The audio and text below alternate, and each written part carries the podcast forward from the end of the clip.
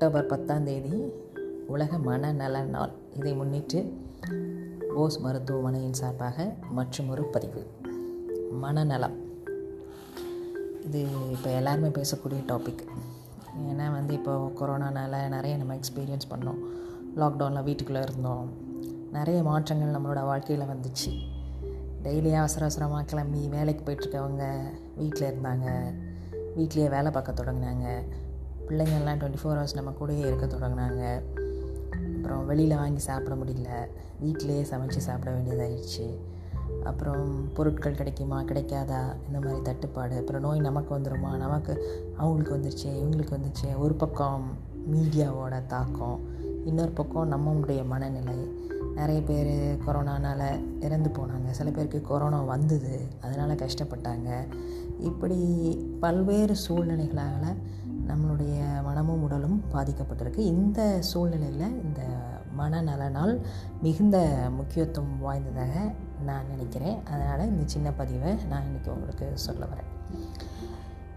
இப்போ நம்ம மனநலம் அப்படின்னு எடுத்துக்கிட்டால் அதில் நிறைய இருக்குது நார்மலாக நம்ம ஆரோக்கியமான ஒரு மனநலத்தை வச்சுக்கிறதுக்கு என்ன செய்யணும் அப்படிங்கிறதுக்கு சில வழிமுறைகள் இருக்குது இதை தவிர மனநலம் பாதிக்கப்பட்டால் என்ன செய்வது? அது வேறு இஷ்யூ இப்போ நம்ம எல்லாருக்கும் என்ன தேவை? எப்படி ஒரு ஒரு சந்தோஷமான மனநிலை அல்லது ஒரு நார்மலான மனநிலை எல்லா விஷயங்களையும் எப்படி சரியான முறையில் அணுகிறது. இப்போ யாராக இருந்தாலுமே வாழ்க்கையில் ஏற்ற இறக்கங்கள் வரதான் செய்யும்.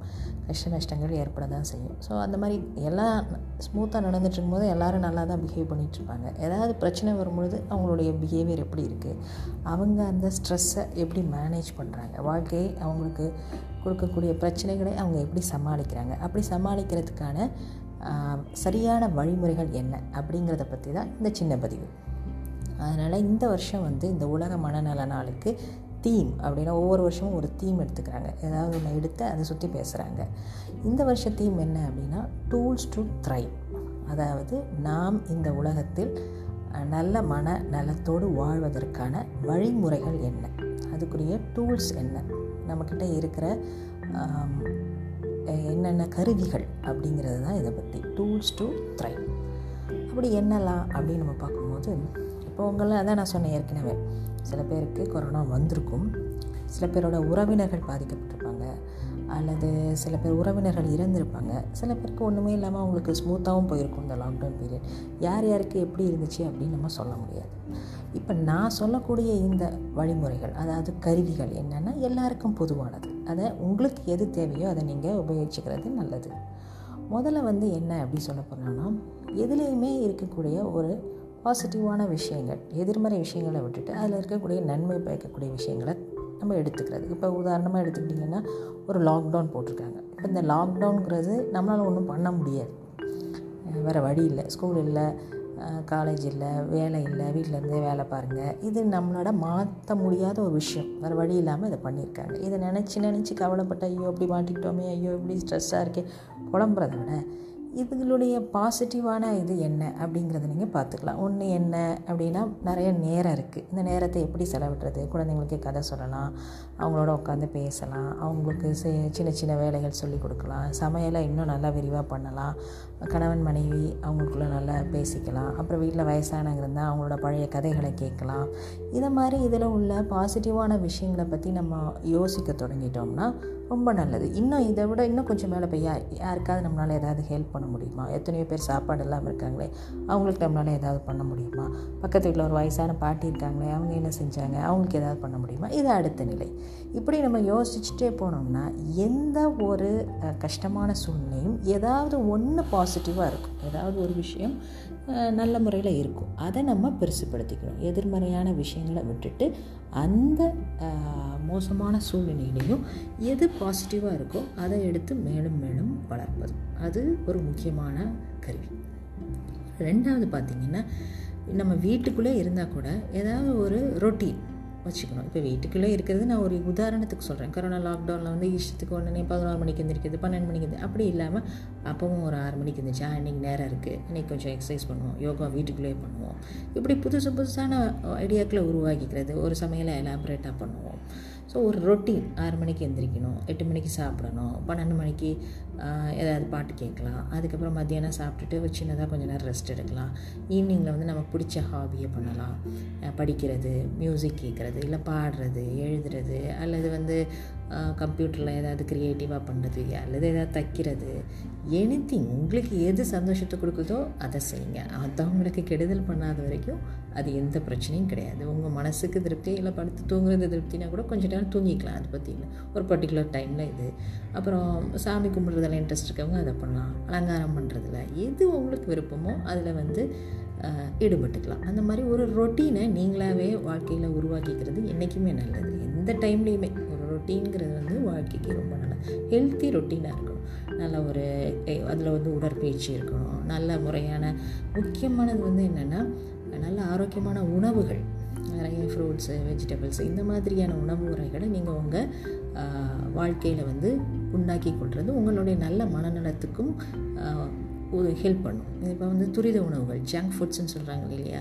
அதெல்லாம் கொஞ்சம் அவாய்ட் பண்ணிங்கன்னா அது டெஃபினட்டாக அவங்களோட மனசுக்கு நிறைய அமைதியை கொடுக்கும். சந்தோஷங்கிறது ஒரு மனநிலை ஆனால் அமைதிங்கிறத நம்ம எல்லாருமே விரும்புகிறது எந்த ஒரு மாதிரி அமைதியாக நிம்மதியாக அப்பாடா நல்லாயிருக்கும் அப்படிங்கிற ஒரு ஃபீலிங் அது போதும்.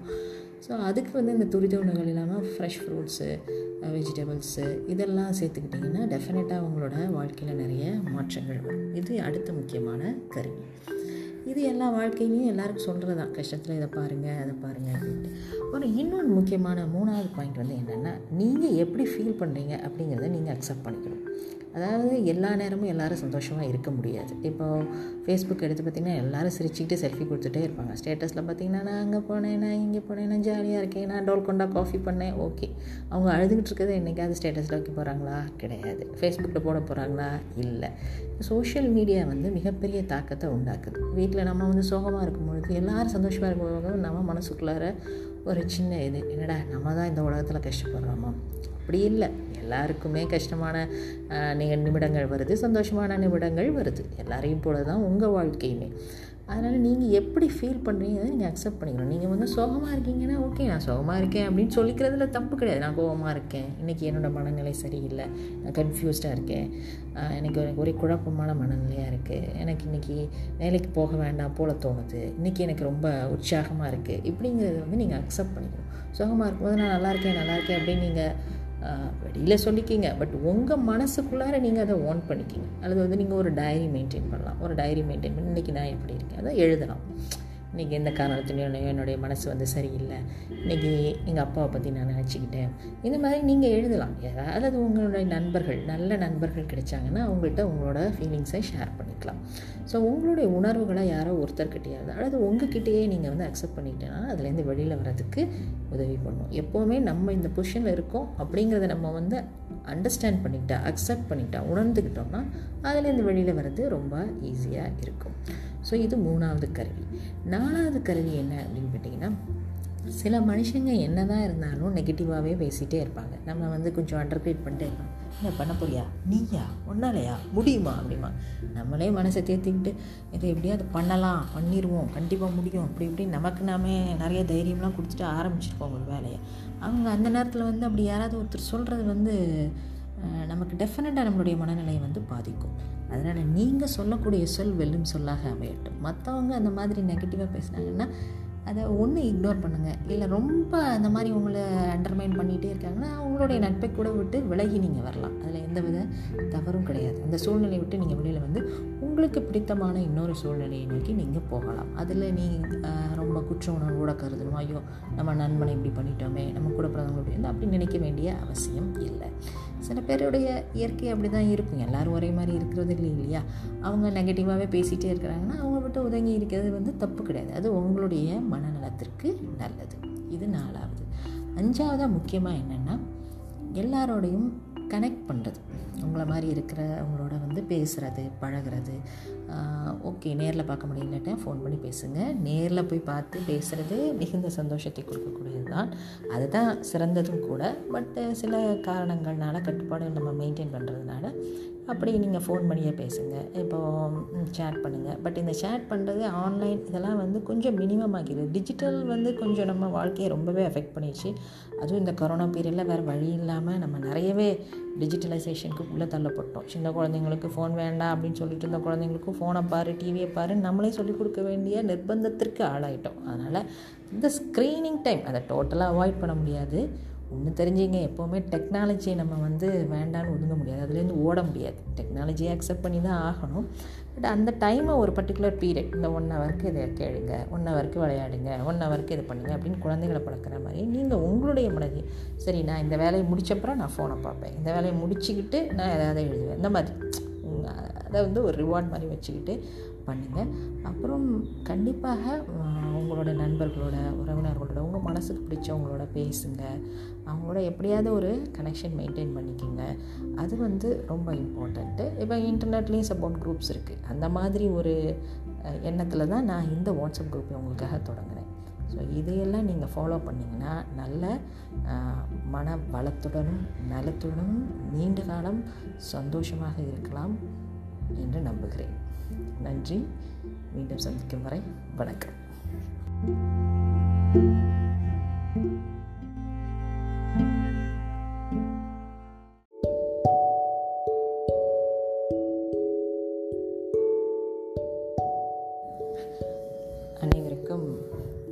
போஸ் மருத்துவமனையின் சார்பாக என் வணக்கத்தை தெரிவித்துக் கொள்கிறேன்.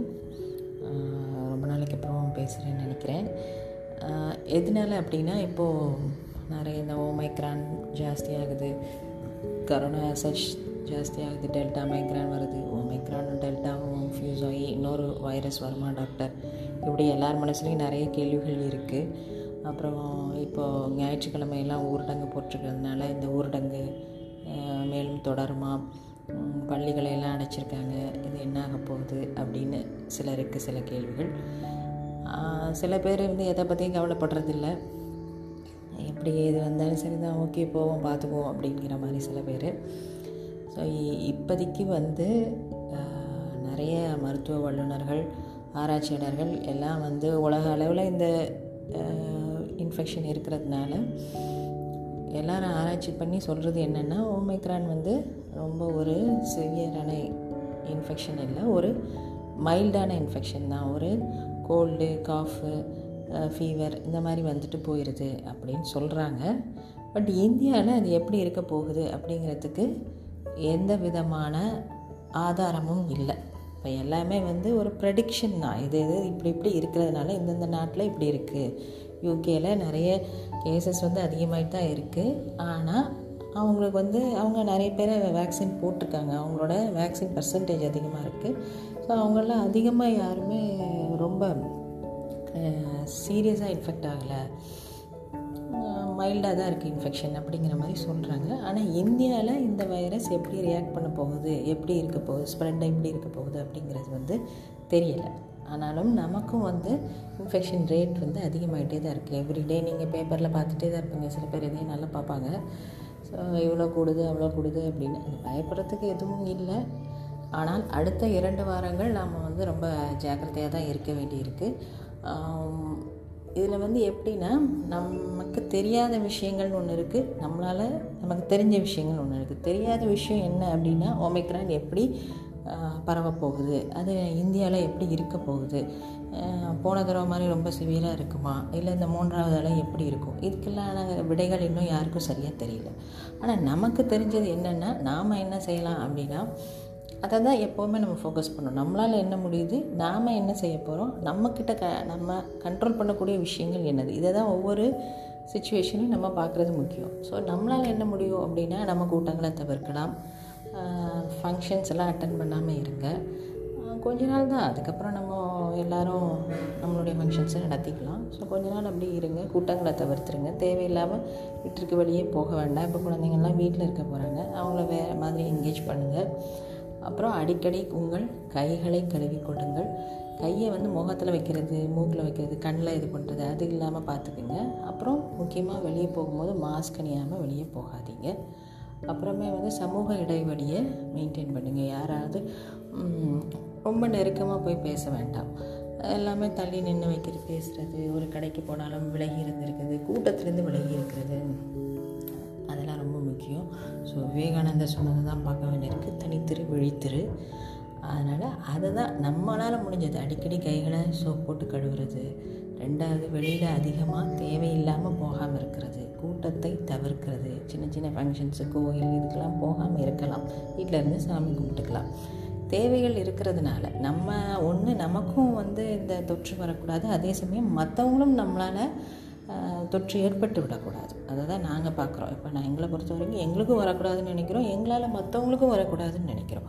ஸோ இது ரெண்டுக்காகவும் தான் நம்ம சொல்கிறது ஸோ வீட்டில் இருங்க கூட்டங்களை தவிர்த்து விடுங்க அப்புறம் சோப் போட்டு அடிக்கடி கைகளை கழுவுங்க. மாஸ்க் இல்லாமல் வெளியே போக வேண்டாம். நம்ம அவசியம் முகக்கவசம் இல்லாமல் வெளியே தயவு செஞ்சு போகாதீங்க.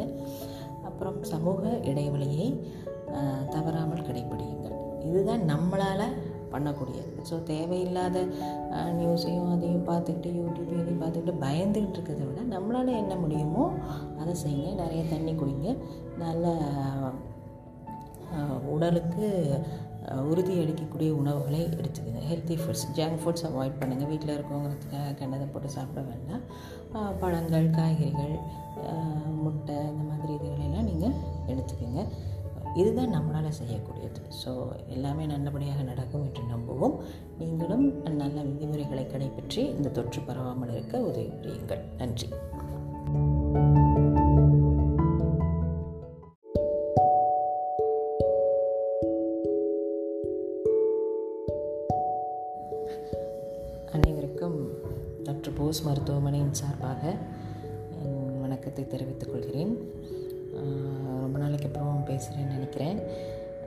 எதனால அப்படின்னா இப்போது நிறைய இந்த ஓமைக்ரான் ஜாஸ்தியாகுது. கரோனா சச் ஜாஸ்தியாகுது டெல்டா மைக்ரான் வருது. ஓமைக்ரானும் டெல்டாவும் ஃபியூஸ் ஆகி இன்னொரு வைரஸ் வருமா டாக்டர்? இப்படி எல்லார் மனசுலேயும் நிறைய கேள்விகள் இருக்குது அப்புறம் இப்போது ஞாயிற்றுக்கிழமையெல்லாம் ஊரடங்கு போட்டிருக்கிறதுனால இந்த ஊரடங்கு மேலும் தொடருமா? பள்ளிகளையெல்லாம் அடைச்சிருக்காங்க. இது என்ன ஆக போகுது அப்படின்னு சிலருக்கு சில கேள்விகள். சில பேர் வந்து எதை பற்றியும் கவலைப்படுறதில்ல. எப்படி எது வந்தாலும் சரி தான் ஓகே போவோம் பார்த்துக்குவோம் அப்படிங்கிற மாதிரி சில பேர். ஸோ இப்போதைக்கு வந்து நிறைய மருத்துவ வல்லுநர்கள் ஆராய்ச்சியாளர்கள் எல்லாம் வந்து உலக அளவில் இந்த இன்ஃபெக்ஷன் இருக்கிறதுனால எல்லாரும் ஆராய்ச்சி பண்ணி சொல்கிறது என்னென்னா ஓமைக்ரான் வந்து ரொம்ப ஒரு சிவியரான இன்ஃபெக்ஷன் இல்லை ஒரு மைல்டான இன்ஃபெக்ஷன் தான். ஒரு கோல்டு காஃபு ஃபீவர் இந்த மாதிரி வந்துட்டு போயிடுது அப்படின்னு சொல்கிறாங்க பட் இந்தியாவில் அது எப்படி இருக்க போகுது அப்படிங்கிறதுக்கு எந்த விதமான ஆதாரமும் இல்லை. இப்போ எல்லாமே வந்து ஒரு ப்ரெடிக்ஷன் தான். இது இது இப்படி இப்படி இருக்கிறதுனால இந்தந்த நாட்டில் இப்படி இருக்குது யூகேல நிறைய கேசஸ் வந்து அதிகமாகிட்டு தான் இருக்குது ஆனால் அவங்களுக்கு வந்து அவங்க நிறைய பேர் வேக்சின் போட்டிருக்காங்க. அவங்களோட வேக்சின் பர்சன்டேஜ் அதிகமாக இருக்குது ஸோ அவங்களாம் அதிகமாக யாருமே ரொம்ப சீரியஸாக இன்ஃபெக்ட் ஆகலை. மைல்டாக தான் இருக்குது இன்ஃபெக்ஷன் அப்படிங்கிற மாதிரி சொல்கிறாங்க ஆனால் இந்தியாவில் இந்த வைரஸ் எப்படி ரியாக்ட் பண்ண போகுது? எப்படி இருக்க போகுது? ஸ்ப்ரெட் எப்படி இருக்க போகுது? அப்படிங்கிறது வந்து தெரியலை. ஆனாலும் நமக்கும் வந்து இன்ஃபெக்ஷன் ரேட் வந்து அதிகமாகிட்டே தான் இருக்குது எவ்ரிடே நீங்கள் பேப்பரில் பார்த்துட்டே தான் இருப்பீங்க. சில பேர் இதையும் நல்லா பார்ப்பாங்க. ஸோ இவ்வளோ கூடுது அவ்வளோ கூடுது அப்படின்னு. பயப்படுறதுக்கு எதுவும் இல்லை. ஆனால் அடுத்த இரண்டு வாரங்கள் நாம் வந்து ரொம்ப ஜாக்கிரதையாக தான் இருக்க வேண்டியிருக்கு. இதில் வந்து எப்படின்னா நமக்கு தெரியாத விஷயங்கள்னு ஒன்று இருக்குது நம்மளால் நமக்கு தெரிஞ்ச விஷயங்கள் ஒன்று இருக்குது தெரியாத விஷயம் என்ன அப்படின்னா ஒமைக்ரான் எப்படி பரவப்போகுது அது இந்தியாவில் எப்படி இருக்க போகுது? போன தடவை மாதிரி ரொம்ப சிவியராக இருக்குமா? இல்லை இந்த மூன்றாவது அலை எப்படி இருக்கும்? இதுக்கெல்லாம் விடைகள் இன்னும் யாருக்கும் சரியாக தெரியல.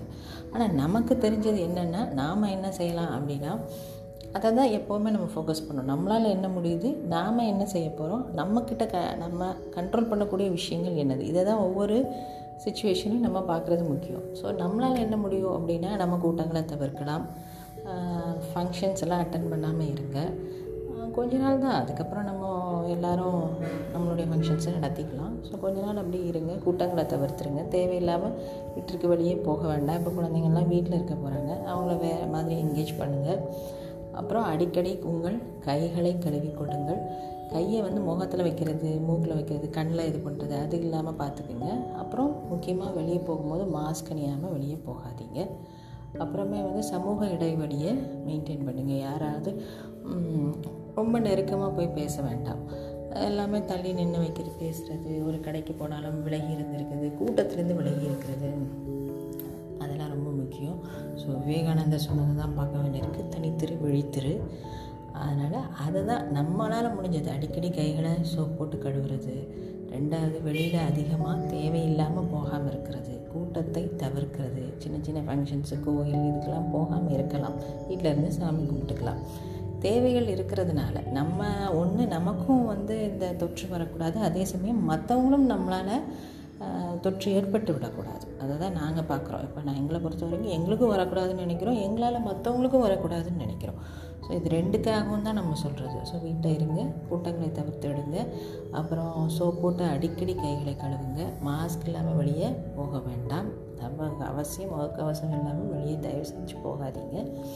அப்புறம் சமூக இடைவெளியை தவறாமல் கடைபிடியுங்கள் இதுதான் நம்மளால் பண்ணக்கூடியது. ஸோ தேவையில்லாத நியூஸையும் அதையும் பார்த்துக்கிட்டு யூடியூப் இதையும் பார்த்துக்கிட்டு பயந்துக்கிட்டு இருக்கிறத விட நம்மளால் என்ன முடியுமோ அதை செய்யுங்க. நிறைய தண்ணி குடிங்க. நல்ல உடலுக்கு உறுதி அளிக்கக்கூடிய உணவுகளை எடுத்துக்கோங்க. Healthy foods junk foods avoid பண்ணுங்கள் வீட்டில் இருக்கவங்களுக்கு கண்டதை போட்டு சாப்பிட வேண்டாம். பழங்கள் காய்கறிகள் முட்டை இந்த மாதிரி இதுகளெல்லாம் நீங்கள் எடுத்துக்கோங்க. இதுதான் நம்மளால் செய்யக்கூடியது. ஸோ எல்லாமே நல்லபடியாக நடக்கும் என்று நம்புவோம். நீங்களும் நல்ல விதிமுறைகளை கடைபிற்றி இந்த தொற்று பரவாமல் இருக்க உதவி புரியுங்கள். நன்றி.